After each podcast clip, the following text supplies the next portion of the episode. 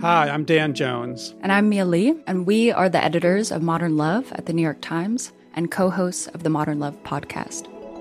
We read love stories for a living. And by love stories, we mean essays written by real people about all forms of human connection. We're talking about everything from first dates to funerals, from sibling rivalries to new love at 85. On our show, we're going to bring those stories to life. We'll hear from the writers and also from the people who are written about. Relationships are the most important things in our lives, and the people that tell us their stories are just so brave, like way braver than I think I am most of the time. Yeah. They're so honest and so vulnerable. And listening to the stories, I feel like you absorb so much wisdom and you get a sense that you're not alone. You can follow Modern Love wherever you get your podcasts, so you'll never miss an episode. We hope you'll join us. New episodes are out every Wednesday. From the New York Times, I'm Michael Barbaro. This is The Daily.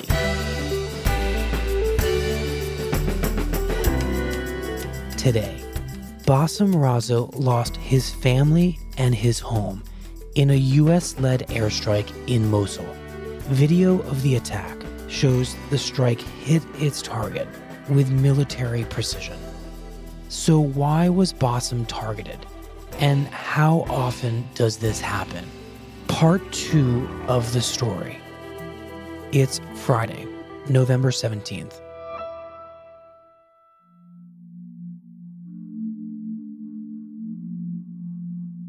Basim, the the night of the bombing, who survived the bombing and who died?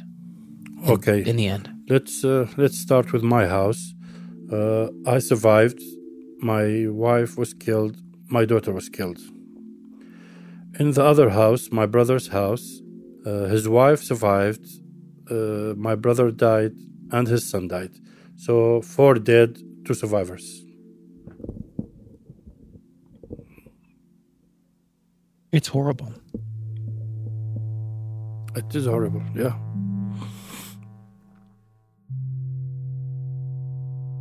So Basim's case introduced so many questions. Questions about the intelligence behind an airstrike, questions about how often this is happening. All right, let's knock on the door.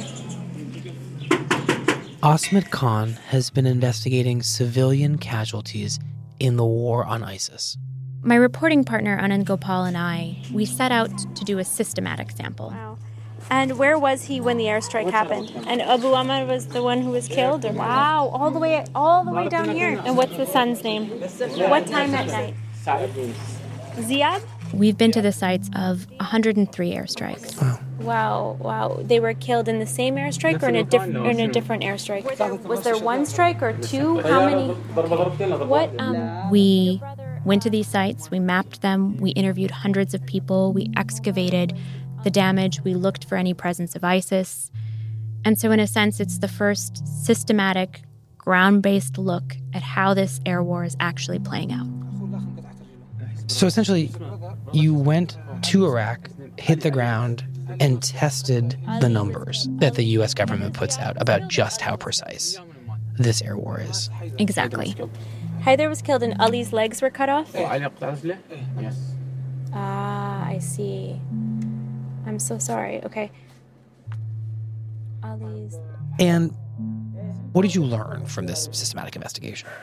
Omar Yunus Mohammed Jassim, he was killed. Hey. Haider Ziad Yunus, also killed. And then injured. So, the government says that of the 14,000 airstrikes it's carried out, only 89 incidents have resulted in civilian deaths. That's less than 1%. That's 0.6%. What we found on the ground was that one in five airstrikes resulted in a civilian Wow. death. That's 20%. Wow, 20%. That's 31 times higher That's than what the government claims.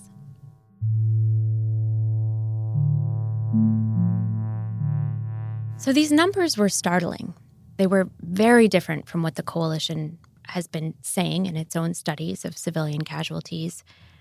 And they left us with these questions of, well, why? Why is this so dramatically different from this precision era weaponry that we've been talking about? And that was a question Basim also wanted the answer to. Well, the first thing uh, I piled the report. So from the get go, Basim is gathering as much evidence as he can. I put on the photos of the property, my family. He's pulling up GPS imagery of his homes. What has happened to my farm? He's gathering pictures and names of the dead, and he tries repeatedly to report this airstrike to the U.S. government. I went to the American consulate, and uh, they interviewed me. He has a meeting at the U.S. Embassy in Baghdad. The first thing they said, well, we have to go to the DoD to verify that this strike was an American strike. He follows up with emails. And uh, they told me that they will get back to me. And eventually, his emails stop getting answers. We turned to the coalition to ask questions. I emailed the coalition their own YouTube video showing the airstrike. And the response I got was there is nothing in the historical log for September 20th, 2015. Meaning the US government told you we have no information about firing a missile that hit such a structure. Not long after, the YouTube video actually disappeared from the hmm. coalition's website. And after that happened, I sent them an archived copy of it. I sent them the GPS coordinates of Basim's home. I sent them before and after satellite imagery. And I sent all of this together with the timeline that Basim had reported. And in the coming weeks, all of the coalition's airstrike videos were taken off of YouTube. And eventually, they opened an investigation as a result of our inquiries. And by March, a meeting was set up.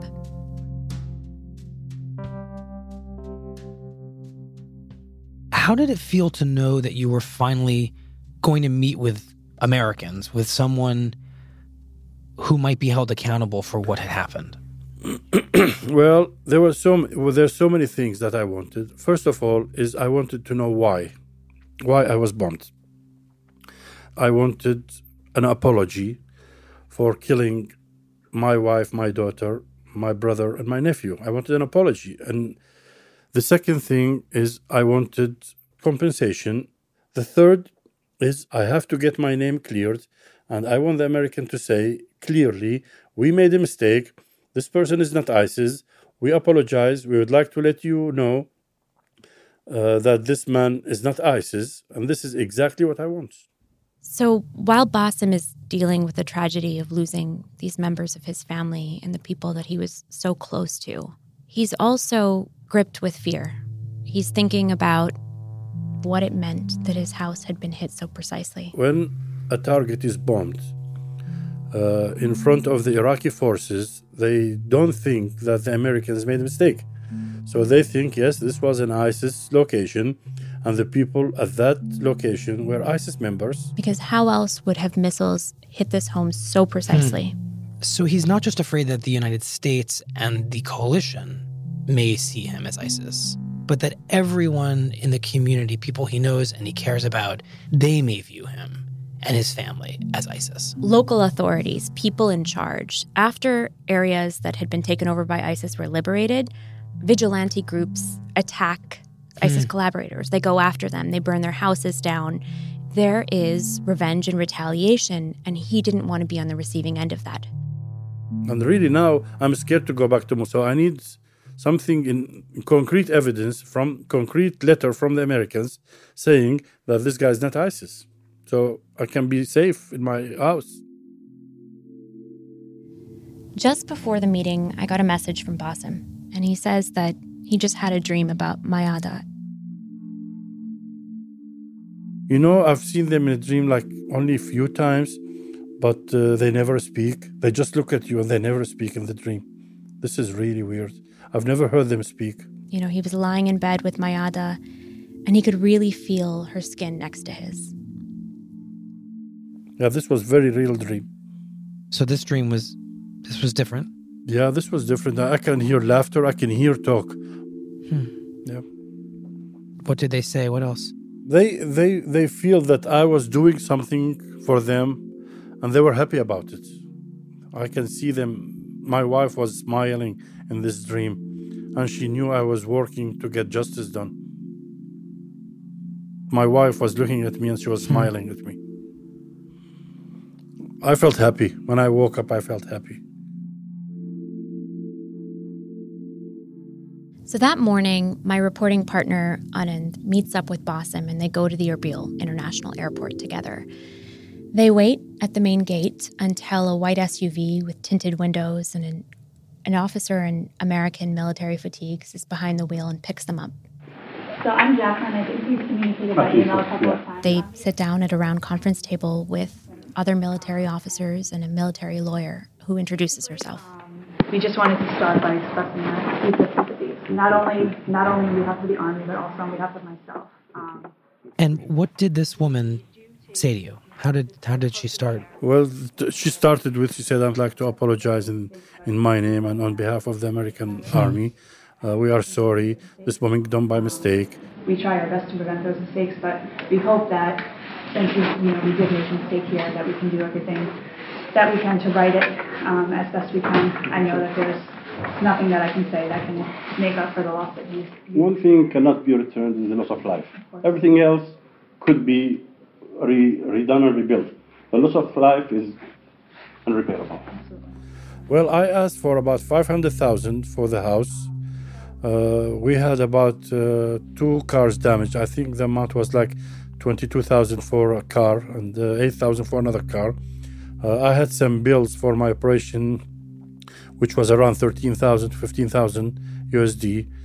Uh, so this was the amount, just roughly about 600,000, and just under 600,000. Yeah. And this figure of about six hundred thousand. This is just for for the property. this is for the loss of, Yes, of just, just for- property. No, this is not nothing. Nothing to say of the emotional loss. Exactly. I, I did not say anything about emotional suffering and loss of my income, not being able to work again. And then she offered me the payments.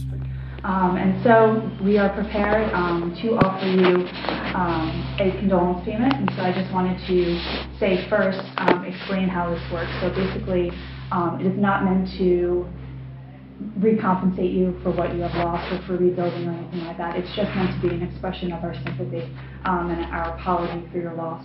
Um, so the amount in U.S. dollars is 15,000, um, which we're, but we'll be paying you in Iraqi dinar, so 17,550,000 Iraqi dinar. Okay.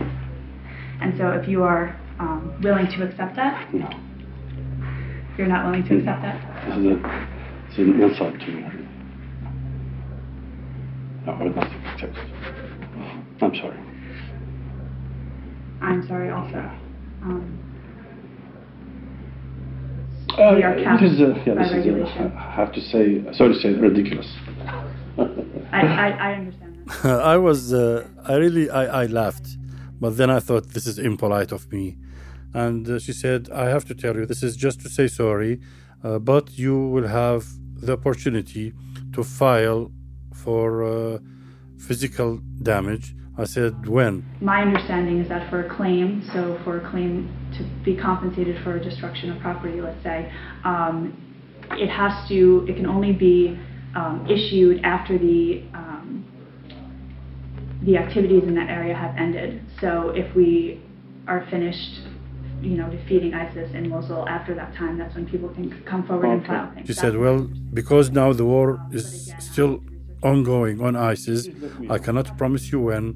Maybe it will be done after the war is declared over on hmm. ISIS, and maybe it will not. Is there an office or something that people can go to, or Not how? at this time, sir. There used to be. Is this how much my life is my my my wife and daughter is worth to the American system, to the American government? I mean, we are humans too. True. Mm-hmm. Of course. Yeah. Yes. That, that that's what made me angry. This is what makes me angry. So, for the last two years, Congress has set aside $5 million to pay civilians who've been hurt by U.S. combat operations in Iraq. But they haven't paid a single part of that. This was the first time that the coalition was making an offer to an Iraqi civilian or even a Syrian civilian for the deaths of their loved ones. All right. Do you have any other questions? No, I have no questions. We'll be in touch. So, as this meeting is very quickly wrapping up, Basim, as he realizes he's not walking away with the payment he wanted, asked about what he thought he might be able to get before he left. And he asked for a letter affirming his innocence. Further information, I don't want to be in trouble with the central government, so I have something to clear my name. Yes, sir. Absolutely. And so So actually, so just so you, you understand, we are actually, what's taking so long is that we are working to declassify the document Okay. so that the most can be released. Okay. Um, so I, I, I just need a paper saying It that should this house done- was hit by mistake. it should be It's done not any day, ISIS any day now, sir. unit, no, uh, ISIS property. So I just want to be clear, clear my name and be on the safe side with the central government. Yes, sir. Okay. All right. Well, that's pretty much all I can offer you then Okay. at this time, and I'm very sorry. Thank you for Okay. coming out Okay, anyway. thank you for your. Uh, And then you walked out. Yeah, I just walked out. Do you know if your name has been has been formally cleared at this point? That it no longer suggests that you're a member of ISIS? I have not received anything from American Army uh, to this content, which I, I requested the direct letter from the U.S. Air Force saying, yes, we bombed and it was a mistake and Mr. Razzo is not ISIS, so we would like to clear his name. This is what I want. But I did not get it. Basim, as somebody who spent so much time in the United States with Americans, did this did this feel like the America and the Americans that, that you knew? I knew, I know there's a bureaucracy. I know army bureaucracy, but I was not expecting this. No, no, I was not expecting this.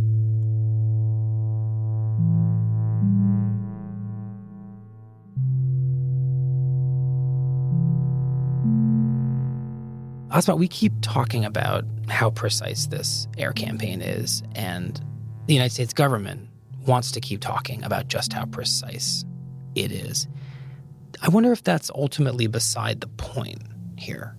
Well, when they have the wrong target, it is beside the point. It doesn't matter. We obtained the investigation or a portion of the investigation from the coalition into the airstrike on Basim's home. What it showed was that they believed that structure was an ISIS command center. You know, they did an hour and a half of drone footage surveilling this compound, and they saw that there were men opening gates, that they didn't observe women or children, and they filmed, I think, over three days in 15 minute increments. And based on what they saw, they saw nothing out of the ordinary. It says that in the report.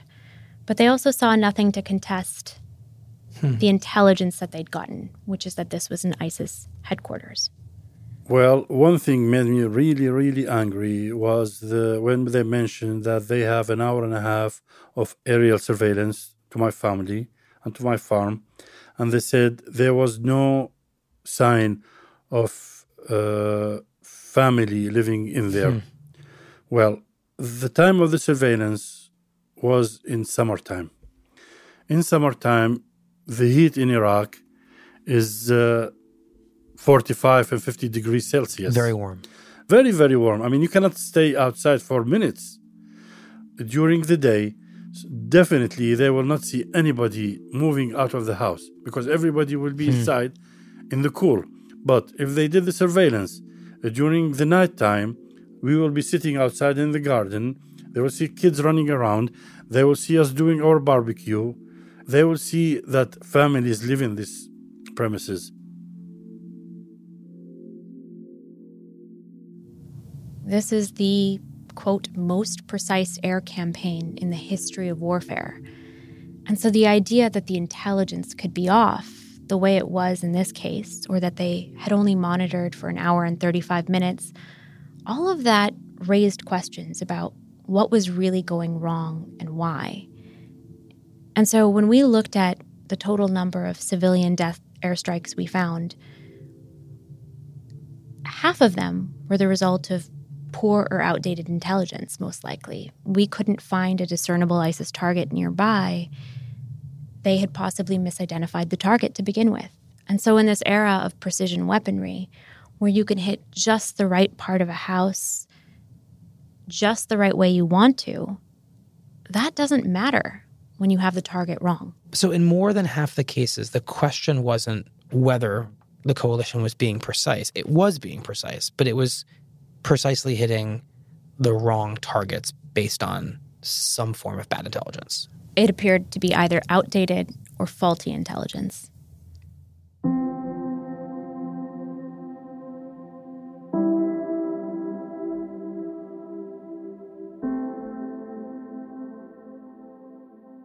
Um, so, can you tell me about the first time that you went back to your house in Mosul.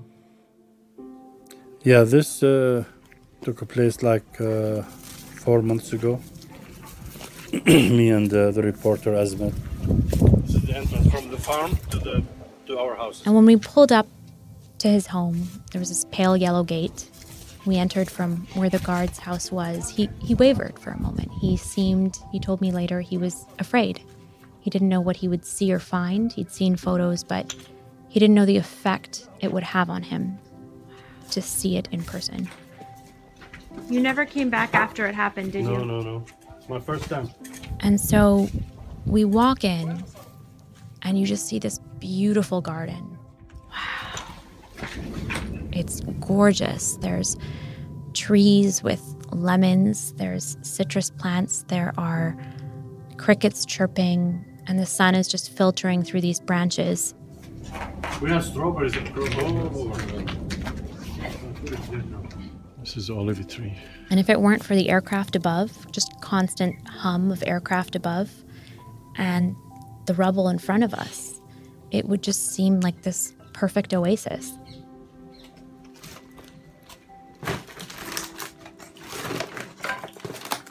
So we enter and, and we walk into the kitchen, and I start to look through what you can find. You can see the chairs, the table, and then you can see these just this evidence of Light bulbs. their past lives. There are these recipes. Just found a bunch of recipes Where? Where? in the kitchen. that Mayada used to ask Basim to print off the internet. How did she ask me to look for the recipe? That's so sweet. Really, really, really yesterday. You could find things like this, just remnants of their life.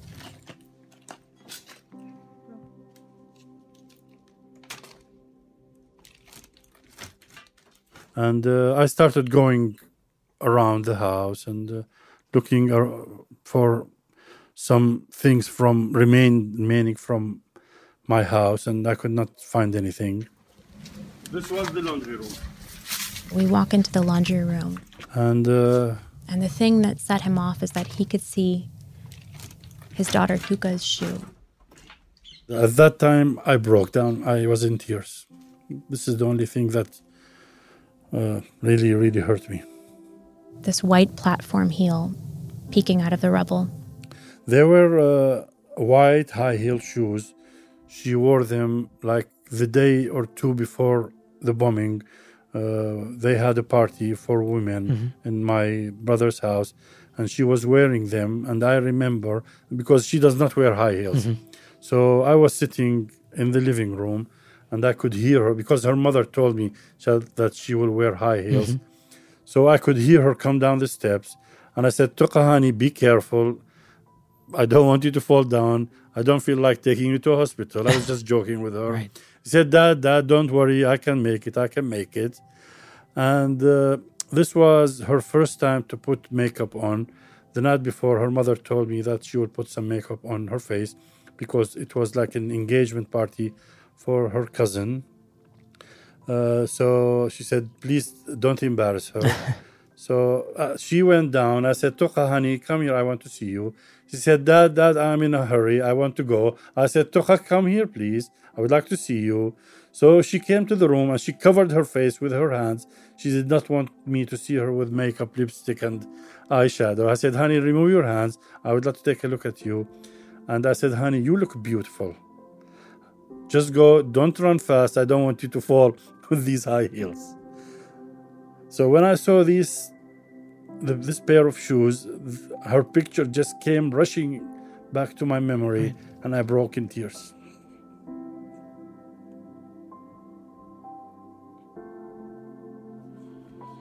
Yeah.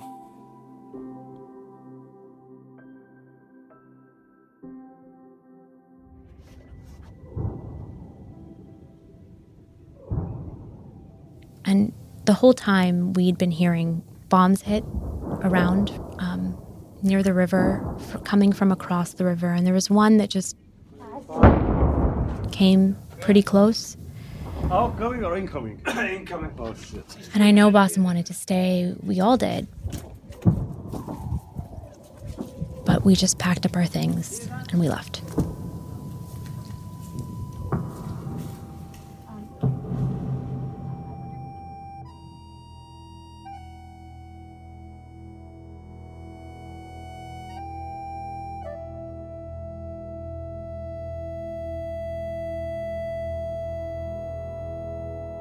Basim, did you find any any peace of mind after visiting the house? Did it did it make you feel any better?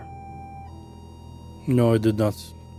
No, because uh, I I still feel that I have not got justice for them.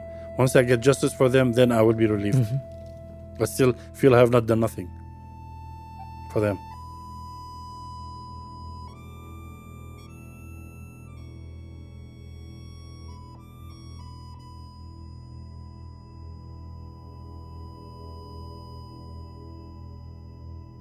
I really want to thank you and Thank you so much. I want to wish that I wish that you can find whatever peace and purpose is available to you. Thank you so much. Thank you. Thank you so much. Bye, Basim. Bye bye.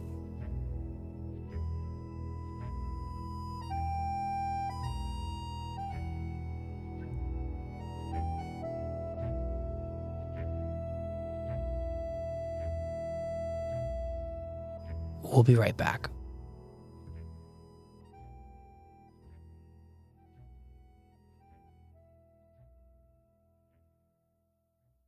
I'm Elise Hu. And I'm Josh Klein. We're the hosts of Built for Change, a new podcast from Accenture. The pandemic has radically transformed the way we do business. And now is the time to forge a new path ahead. So, what do the world's most innovative leaders think about navigating change? What strategies are working for them? On Built for Change, we'll learn what Accenture has discovered about how businesses can rise to these challenges and find success. Subscribe to Built for Change now so you don't miss an episode.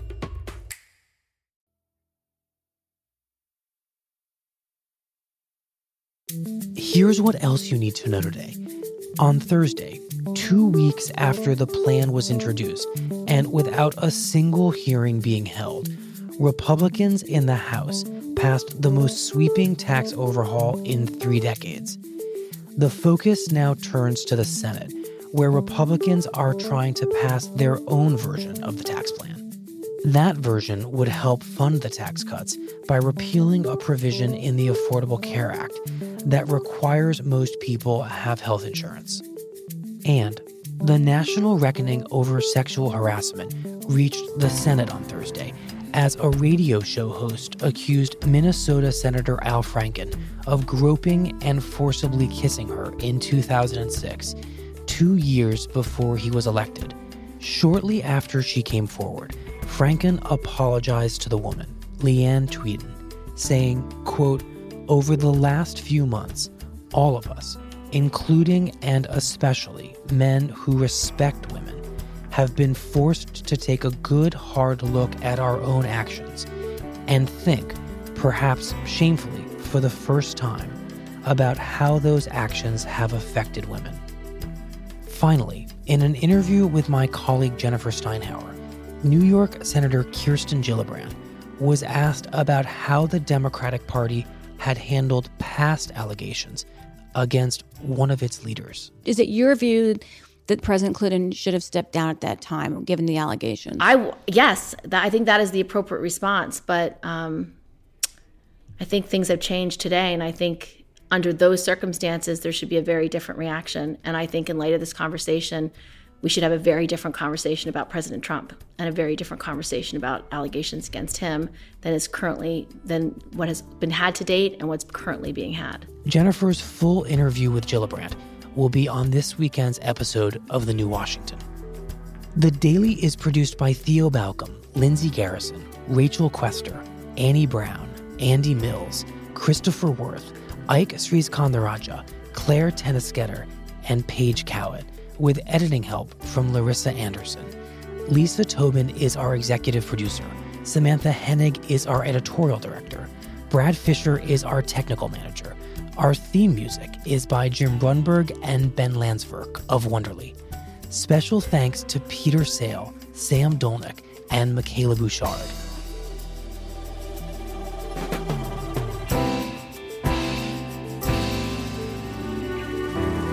That's it for the daily.